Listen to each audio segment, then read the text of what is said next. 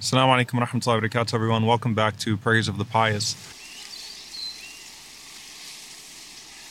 One of the most touching and heartbreaking stories that you'll read about in the uh, seerah of the Prophet wasallam or of his companions is the story of Abdullah ibn Zubayr, may Allah be pleased with him, the first child that was born in Medina, who the Muslims carried and chanted Allahu Akbar as uh, he was in the hands of Abu Bakr as-Siddiq, in the hands of the Prophet, peace be upon him, as this first child that was born in Medina to dispel any idea that there was a curse surrounding uh, the women in Medina and their ability to give birth. And the tragic assassination and crucifixion of Abdullah ibn Zubayr. As Abdullah ibn Umar mentioned, I was there on that day when they carried him through the streets of Medina chanting Allahu Akbar as he was born. And I was there on the day that they crucified him and these ugly people that use the name of Allah were also chanting Allahu Akbar, just as those beautiful people were chanting Allahu Akbar as they held him as he was given life. So these people that murdered him chanted Allahu Akbar and took joy in his assassination. And this is a, a, a very meaningful and powerful uh, moment for us to really reflect on and to really um, appreciate that Abdullah ibn Zubayr radiallahu ta'ala anhu is a man that stood against all odds. I mean, he was born in resistance. His birth was resistance.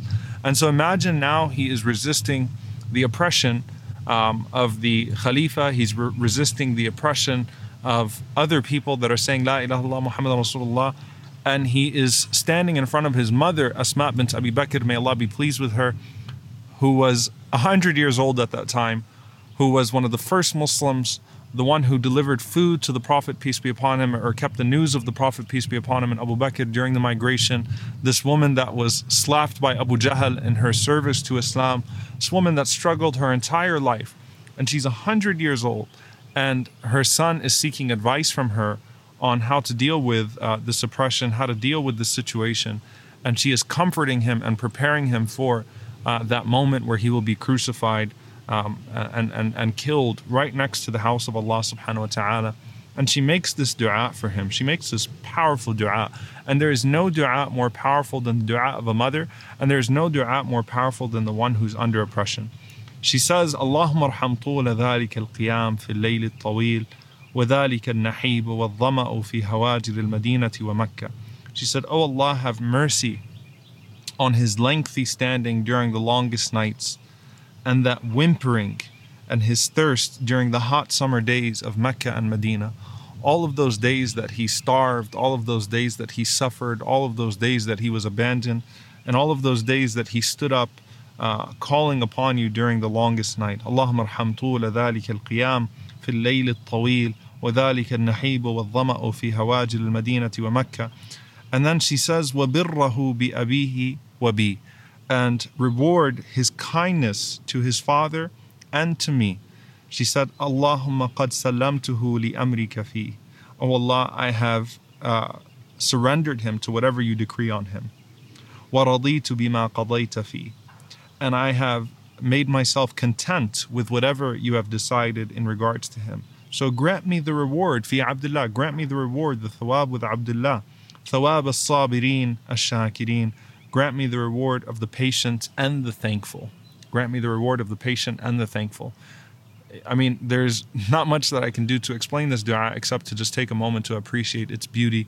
There are so many themes that we take from this the dua of the oppressed, the dua of the mother, the love and admiration that this mother had for her own child and what she saw in his lengthy standing and his whimpering and crying out to Allah subhanahu wa ta'ala and the way that he struggled his entire life and lived the life of resistance.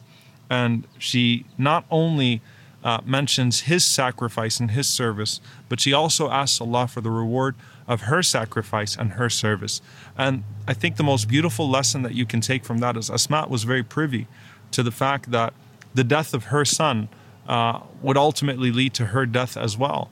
That she was living at that point through her son. And subhanAllah, when uh, Abdullah ibn Zubayr was crucified and he was left crucified uh, next to the Kaaba, she would, um, you know, she would come out, this 100 year old woman, and she would cry at the body of Abdullah ibn Zubayr and would say, Isn't it time for this noble warrior uh, isn't it time for this noble warrior to come down? Isn't it time for this body, this man to be honored? And subhanAllah, she, she pled until eventually his body was taken down after being crucified, and she died only a few days later. May Allah be pleased with her and allow us to meet this beautiful woman, this powerful mother on the day of judgment, who is a symbol of resistance, a symbol of righteousness in all circumstances. May Allah subhanahu wa ta'ala uh, be pleased with her son and be pleased with that family. And may Allah subhanahu wa ta'ala allow us to face our oppressors with the greatest courage and with the greatest sincerity and be families uh, that are thankful and patient even in their most difficult days. Allahumma ameen. Jazakumullahu khairan. Inshallah, I'll see you next time. Wassalamu alaikum wa rahmatullahi wa barakatuh.